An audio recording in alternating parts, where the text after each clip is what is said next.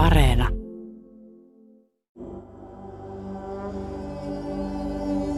Jerusalemissa puhjenneissa mellakoissa on loukkaantunut ainakin yli 300 ihmistä. Juutalaiset viettävät tänään Itä-Jerusalemin valtaamisen muistopäivää, minkä pelätään kiristävän jännitettä entisestään. Uutisista hyvää iltaa. Israelin iskut Kaasaan kiihtyvät. Päivän pommituksissa on kuollut yli 40 ihmistä.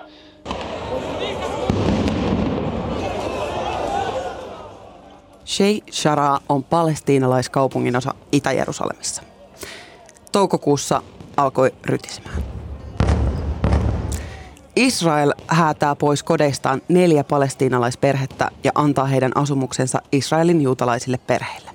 Mielenosoittajat ottavat yhteen häätöjen puolesta ja vastaan Jerusalemin Al-Aqsa-moskeijakompleksin alueella. Israelin armeijan sotilaat hyökkäävät mielenosoittajia vastaan ja ampuvat heitä kumipäällysteisillä luodeilla. Sadat loukkaantuvat ja kansainväliset tahot tuomitsee väkivallan. Häädetyt palestiinalaisperheet ovat asuneet samalla Sheikh Sarahin alueella jo 1950-luvulta lähtien. Mutta Israel pitää kiinni päätöksestään häätää heidän lisäkseen seitsemän muuta perhettä elokuuhun mennessä. Sheikh tilanne on vain yksi lisä vuosikymmeniä kestäneeseen Israelin ja Palestiinan konfliktiin. Mutta miksi näin on? Tänään meillä on käytössä yksi jakso tiukkaan Lähi-idän historian tuntiin, jossa me yritetään selvittää, miksi some on täynnä järkyttäviä kuvia Israelin ja palestiinalaisten verisistä yhteenotoista ja mitä tarkoitetaan, kun puhutaan Israelin ja Palestiinan tilanteesta. Opettajaksi me pyydettiin tutkijatohtori Tiina Järvi Tampereen yliopistolta. Jos sä haluat ymmärtää tätä asiaa paremmin, niin me suositellaan, että sä avaisit jakson ajaksi vaikka Google Mapsista Gaasan, Länsirannan tai Israelin kartan. Lisäksi me koottiin tähän semmoinen pieni sanasto, joka voisi tukea sun kuuntelua.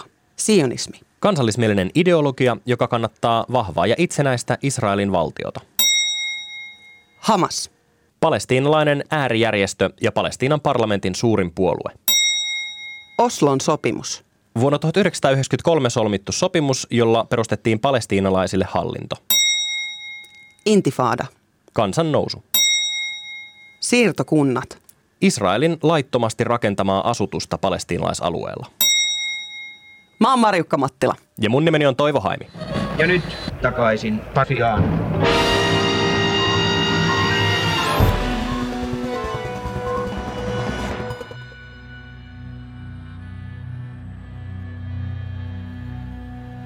Israelin ja palestiinalaisten konfliktin ymmärtämiseksi ei riitä, että me mennään muutama vuosi taaksepäin, vaan nyt me harpataan reilusti 1900-luvun alkupuolelle.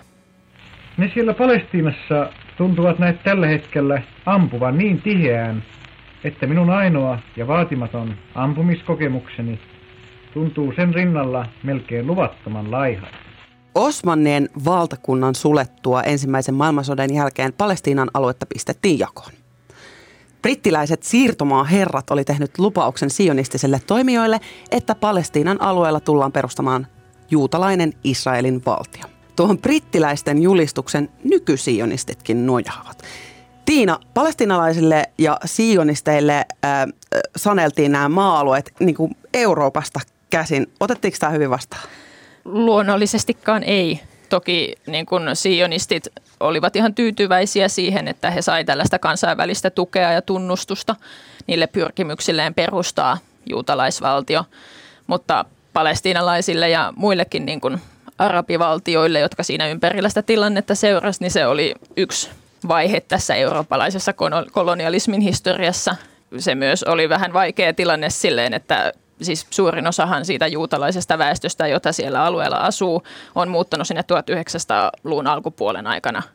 Ja että siinä vaiheessa, kun sitä, niitä jakosuunnitelmia tehtiin, niin 30 prosenttia alueen asukkaista oli juutalaisia ja loput oli sitten näitä Palestinan arabeja. Ja heille kuitenkin oltiin antamassa pienempi alue tai niin kuin maa-alue kuin mitä sitten tälle juutalaiselle väestölle, joka oli kuitenkin se vähemmistö siellä – Eli luonnollisestikin tätä ei katsottu mitenkään hyvällä, koska ihmiset koki, että heidän kotiaan ollaan nyt antamassa tällaisille niin kuin siirtolaisille, jotka saapuvat Euroopasta asuttamaan näitä alueita, joissa heidän perheensä on elänyt jo sukupolvia. Palestiina, maailman uusi levottomuuspesäke. Arabit ja juutalaiset taistelussa Jerusalemin vanhan kaupungin osan omistamisesta. Vuonna 1948 Israelin valtio perustetaan. Jo sitä ennen ja sen jälkeen suuri osa alueen palestiinalaisasukkaista häädetään kodeistaan, joihin muuttaa Euroopasta tulevia juutalaisia.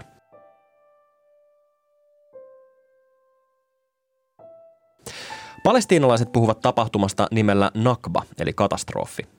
Israelin hallitus määrää kasoittain lakeja, jotka kieltävät alueen arabiväestön paluun tai omaisuuden noutamisen. Kodeistaan häädetyt päätyvät pakolaisiksi ja saavat pakolaistatuksen, ja sama status säilyy myös heidän jälkipolvillaan. Pakolaiset asettuvat asumaan Gaasaan, Länsirannalle, Libanoniin, Syyriaan ja Jordaniaan. Tiina, eikö pakolaisilla tavanomaisesti olisi oikeus palata kotiinsa? Kyllä, sehän on ihan niin kuin virallisesti myönnetty oikeus kansainvälisissä sopimuksissa, että ihmisellä on oikeus lähteä ja palata kodistaan.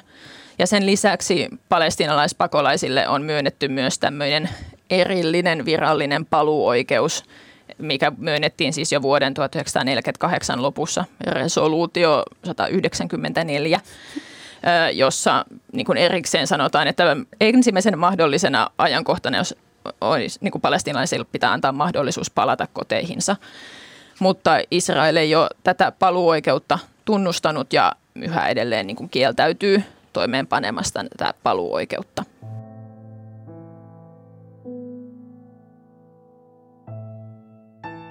1967 alkaa kuusi päivää kestävä kuuden päivän sota. Sodassa Israel valloittaa länsirannan ja Gaasan, jotka on palestiinalaisalueita ja on yhteensä kooltaan pienempiä kuin vaikka Rovaniemi yhteensä. Israel tarjoaa sopimusta arabivaltioiden kanssa. Saatte takaisin osan menetetyistä alueista rauhaa vastaan, johon arabivaltiot vastaavat ei rauhaa Israelin kanssa, ei Israelin tunnustamista ja ei neuvotteluja Israelin kanssa. Sota luo jälleen kerran palestiinalaisia pakolaisia, sillä Israel miehittää Gaasan ja länsirannan. Tiina, miten kävi Gaasan ja länsirannan palestiinalaisille? No he päätyi elämään Israelin miehityksen alaisuuteen, että osa ihmisistä myös niin kuin silloin sodan aikana pakeni suurin osa Jordaniaan ja osa, suurin osa näistä, ketkä pakeni, oli jo vuoden 48 pakolaisia. Mutta he, ketkä jäi jäi sitten sinne länsirannan ja Gaasan alueelle, niin päätyi tosiaan Israelin miehityksen alaisuuteen. Ja Israelin miehityslainsäädännön tai tällaisen niin kuin sotilaslain alaisuuteen. Eli he on siitä lähtien yli 50 vuotta jo nyt sitten. Eli siis sama miehitys, 6-7 alkoi, niin se on edelleen päällä? Kyllä, sama, sama kuvio ja se niin kuin toki on kehittynyt tässä vuosien varrella, että millä tavalla sitä miehitystä toimeenpannaan, mutta käytännössä sama Israelin siirtokunta politiikka jatkuu, että Israel aloitti asuttamaan sinne alueelle siirtokuntalaisia heti sen kuuden päivän sodan jälkeen.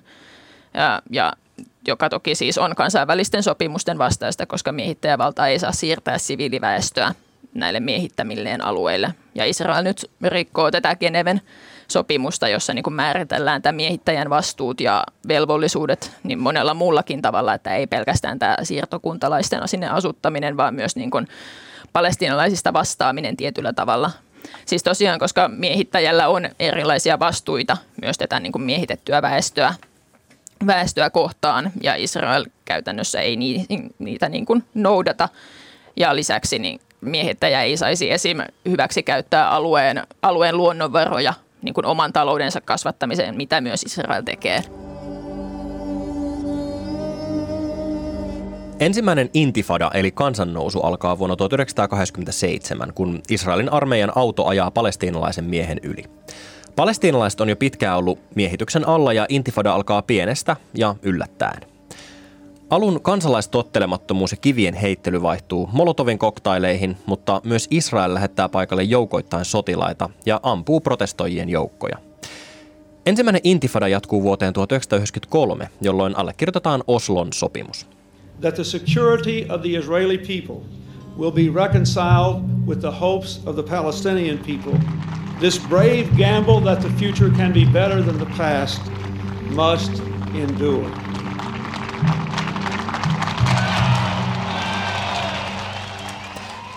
Tiina, Oslon sopimuksella luotiin palestiinalaisten itsehallinto. Pysyykö rauha sen jälkeen maassa? Eihän se ole pysynyt, että se Oslon sopimus monella tapaa on luonut sen tilanteen myös erityisesti länsirannalla, joka tällä hetkellä vaikuttaa palestinalaisten elämään. Että tosiaan silloin 93 oli tämä Oslon sopimuksen ensimmäinen osa ja 95 oli se Oslon sopimuksen toinen osa. Ja näillä sopimuksilla tosiaan perustettiin tämä Palestinan hallinto, mutta myös jaettiin sitä niin kuin länsirannan aluetta tällaisiin eri vyöhykkeisiin, joka käytännössä on pirstaloinut sen alueen että se alue C, joka on kokonaan Israelin hallinnassa, on se kaikista suurin alue. Ja tällä alueella sijaitsee myös ne Israelin siirtokunnat, lisäksi Israelin sotilastukikohtia ja muita tämmöisiä, vaikka tehtaita ja tällaisia. Ja sitten tämä alue B, joka on niin tämmöinen yhteishallintoalue, eli niin kuin osittain Palestinan hallinnon alaisuudessa ja osittain niin kuin Israelin hallinnassa, sotilaallisesti Israelin hallinnassa, niin täällä asuu sitten, että niin kuin asuu palestinalaisia myös. Ja alue A, mikä on tämä kaikista pienin alue, on niin kuin palestinalaisten hallinnassa ja on lähinnä niin kuin palestinalaiset kaupungit. Mutta tämä tämmöinen jakosysteemi vaikuttaa siihen arkeen todella paljon länsirannalla, koska näillä alueiden rajoilla on näitä Israelin niin kuin tarkastuspisteitä. Eli niiden välillä liikkuminen on vaikeaa ja vaikka ihmiset periaatteessa pystyisikin kulkemaan niistä checkpointeista näistä tarkastuspisteitä läpi, niin monen kokee sen todella stressaavana, koska niillä aina voi sattua kaikenlaista. No jos mietit, että sä joutuisit niin jatkuvasti niin passin tarkastukseen, onhan se niin kuin, pidät sä kädet taskussa vai vihellätkö vai näyttääkö se jotenkin niin kuin vaikeammalta, niin ei, kyllä mä, mä, mä niin ymmärrän ton ihan täysin. Joo, ja sitten tässä on vielä niin kuin oma kuvio ton niin kuin miehitetyn Jerusalemin osalta, koska sinne sitten taas palestinalaiset, ketkä asuu länsirannalla ja on tämä Palestiinan niin länsirannan henkilökortti, niin tarvii erilliset luvat Israelilta, että he saa matkustaa sinne. Että esim. näiden niin kuin Ramadanin aikana ei välttämättä pääse rukoilemaan sinne Alaksaan, jos ei saa niitä lupia. Ja niitä lupia on todella vaikea saada. Ja vaikka sä saisitkin sen luvan, niin se ei takaa sitä, että sä pääset niistä tarkastuspisteistä läpi, koska se on aina sitten taas kiinni siitä, että millä tuulella ne sotilaat niillä tarkastuspisteillä sattuu olemaan. Vaikka nämä Oslon sopimukset solmittiin 90-luvulla, niin tuli vielä toinenkin intifada 2000-luvun alussa. Miksi se tapahtui ja mihin se johti? No se silleen suoraan oli pettymyksestä tähän Oslon prosessiin, koska tämän Oslon prosessin aikana siinä tavoitteena tosiaan oli se Palestiinan valtion perustaminen, mutta koko sen ajan Eli se piti vuosituhannen vaihteeseen mennessä käytännössä piti olla sellainen tilanne, että pystyttäisiin perustamaan Palestiinan valtio. Mutta koko sen ajan Israel jatkoi siirtokuntien rakenta- rakentamista ja niin kuin siirtokuntalaisten asuttamista länsirannalle ja myös Kaasaan tässä vaiheessa.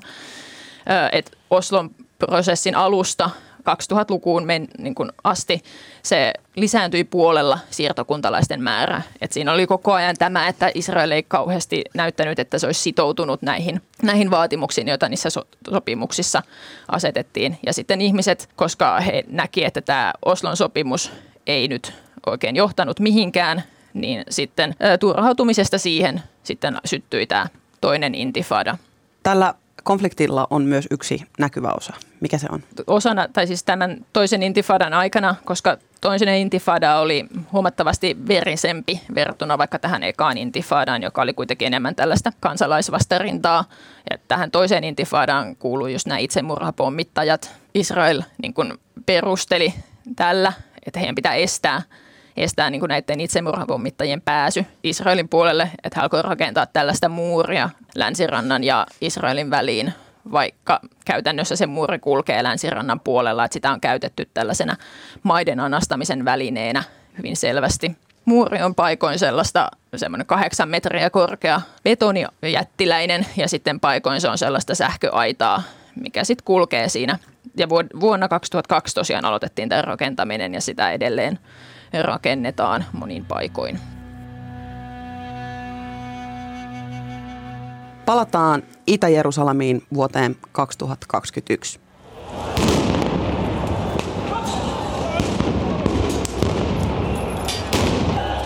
Palestiinalaisperheet on häädetty pois kodeistaan ja lisää häätöjä on luvassa. Konflikti ei ole enää mitään protestejen kukistamista, vaan Israel hyökkäsi Kaasan alueelle ilmahyökkäyksin ja maanantai-jaamuun mennessä konflikteissa on kuollut 188 palestiinalaista ja 10 israelilaista. Israel iskee kovilla otteilla, mutta mitä on luvassa? Nyt jos me katsotaan Tiina tätä kokonaisuutta. Sä oot just kertonut meille ihan järkyttävän pitkän historian tosi napakasti. niin poikkeako tämä mitenkään e, niin kuin edellisestä? No monella tavallahan tämä on jatkumoa sille kaikelle, mitä on tapahtunut aikaisemmin. Että se pitää myös ymmärtää näiden niin kuin yhteenottojen kohdalla, että tämä ei synny pelkästään siitä, että nämä kyseiset palestinalaisperheet ollaan niin kuin ajamassa kodesta, vaan se on niin kuin se päivittäinen politiikka, mitä Israel siellä harjoittaa, josta tämä tilanne on syntynyt. Toki niin kuin aina on omat erityispiirteensä näillä niin kuin mielenosoituksilla ja kansannousuilla. Niin kuin siinä, se tapahtuu aina siinä hetkessä toki. Ja tämä hetke, tällä hetkellä siinä on vahvalla, vahvasti myös niin kuin pettymys siihen palestinalaisten omiin toimijoihin. Et mä oon vuodesta 2008 asti käynyt tasaisin väliajoin länsirannalla ja siltä asti on niin kuin puhuttu siitä, että kohta syttyy kolmas intifada eli tämä kansannousu. Eli se turhautuminen on siellä niin kuin kasautunut vuosikausia. Mihin tällä kaikella pyritään? Jos Israel niin kuin paukuttaa aina vähän kovemmilla, sillä on enemmän niin kuin varaa ja toimijoita ja niin kuin kalustetta, mihin se pyrkii? Haluatko se saada niin kuin koko sen alueen, Kaasan alueen, länsirannan, kaikki nämä alueet tyhjäksi ja pelkästään israelilaisia asukkaita sinne? Ja karkottaa käytännössä koko Palestiina vai mitä se tahtoo? No joo, siis ennen tätä Israelin valtion perustamista, niin ihan niin kuin ääneen lausuttu tavoite oli saada mahdollisimman paljon maata mahdollisimman pienellä palestinalaisväestöllä. Et Israel, tai siitä puhutaan tällaisena niin kuin siirtokuntakolonialistisena projektina, eli tavoitteena on nimenomaan saada nämä maa-alueet ilman sitä paikallista väestöä, että sitten voidaan asuttaa sitä omaa Israelin juutalaista väestöä niille alueille, joista ne palestiinalaiset on häädetty. Yksi sellainen vakioargumentti, mikä toistuu tässä keskustelussa, on se, että Israelilla on oikeus puolustaa itseään ja että Israelin armeija, Israelin valtio puolustaa itseään esimerkiksi Hamasin ohjusiskuilta. Niin pitääkö tämä argumentti merivettä? Toki niin kuin kaikkiin niin kuin siviileihin kohdistuvat iskut on tuomittavia, mutta tässä pitää aina muistaa se konteksti ja ne niin kuin mittasuhteet, jotka noilla asioilla on. Israel on tuon alueen sotilaallinen suurvalta, se on ihan niin kuin maailmanlaajuisesti sotilaallinen suurvalta. Hamas toimii pienellä saaretulla alueella, on tosiaan ollut 2007 vuodesta lähtien Israelin saaron alla. Se on pienempi kuin Pori, se alue. Joo, ja asuu tosiaan noin kaksi miljoonaa ihmistä. Mm-hmm. puhutaan todella tiheästi asutusta alueesta. Että ei niin kuin voida tavallaan verrata näitä toimijoita keskenään. Ja myös pitää niin kuin just sen kontekstin muistamisella, mä tarkoitan just sen miehityksen ja sen saaron muistamista, että palestiinalaiset jatkoo ajan joutuu niin kuin elää, elämään tavallaan sen nöyryyttävän ja heidän elintilansa kaventavan ö, vallan alaisuudessa ja sitten sitä vastaan nämä iskut tavallaan toteutetaan.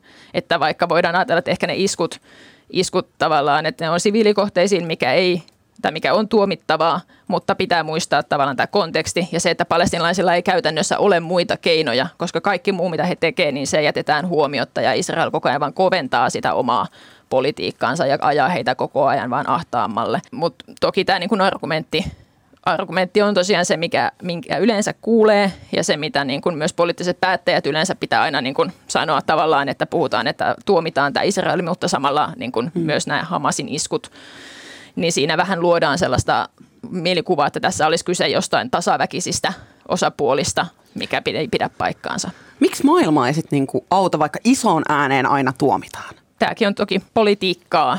Usein niin kuin esimerkiksi nämä YK-lausunnot, jos halutaan niin kuin olla, asettua palestinalaisten puolelle, niin ne kaatuu turvallisuusneuvostossa siihen, että Yhdysvallat vastu, vastustaa. Ja Yhdysvallat sitten taas on vankkumaton Israelin kumppani ja tukija, että tukee esim. Niin kuin Israelin sotilasbudjettia huomattavilla summilla ja on ollut miehityksen alkamisesta asti Isra- on ollut Israelin rinnalla. Et toki se niin kuin Yhdysvaltojen tuki mahdollistaa, mahdollistaa aika paljon. Tiina, jos sä saisit päättää, niin miten tämä vuosikymmeniä kestänyt konflikti lopetettaisiin? Jos mä nyt saan sanella sen täältä käsin, niin että jos halutaan niin ratkaista se tilanne jotenkin oikeudenmukaisesti ja kokonaisvaltaisesti, niin kyse vaatii sitä, että Israelin valtion niin kuin perusajatukset neuvotellaan uusiksi että jokaisella ihmisellä pitäisi, ketä siellä asuu, niin olla oikeus yhdenvertaiseen kohteluun siellä ja jokaisen niin kuin oikeuksia pitäisi kunnioittaa myös palestinaispakolaisten osalta ja näiden miehityttyjen alueiden. Kiitos paljon, kun pääsit paikalle, Tiina Kiitos. Kiitos.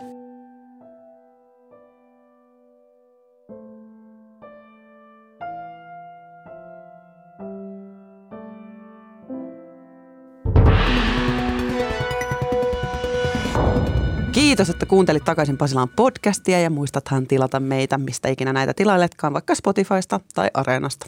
Seuraa meitä Instagramissa, meidät löytää sieltä Miukumauku Yle takaisin Pasilaan. Sä voisit hei kertoa meille, että ymmärrätkö sä tämän meidän jakson kuuntelun jälkeen tätä konfliktia nyt vähän paremmin ja niitä syitä, mitkä on johtanut juurikin tähän Sheikh Jarahin ö, katastrofiin. Auttoiko alun sanasto sua ymmärtämään tätä? Kerro se meille tuolla Instan DM puolella. Morjes ja shalom. Moro! Niin, hyvät kunkilijat, minkä opimme tästä?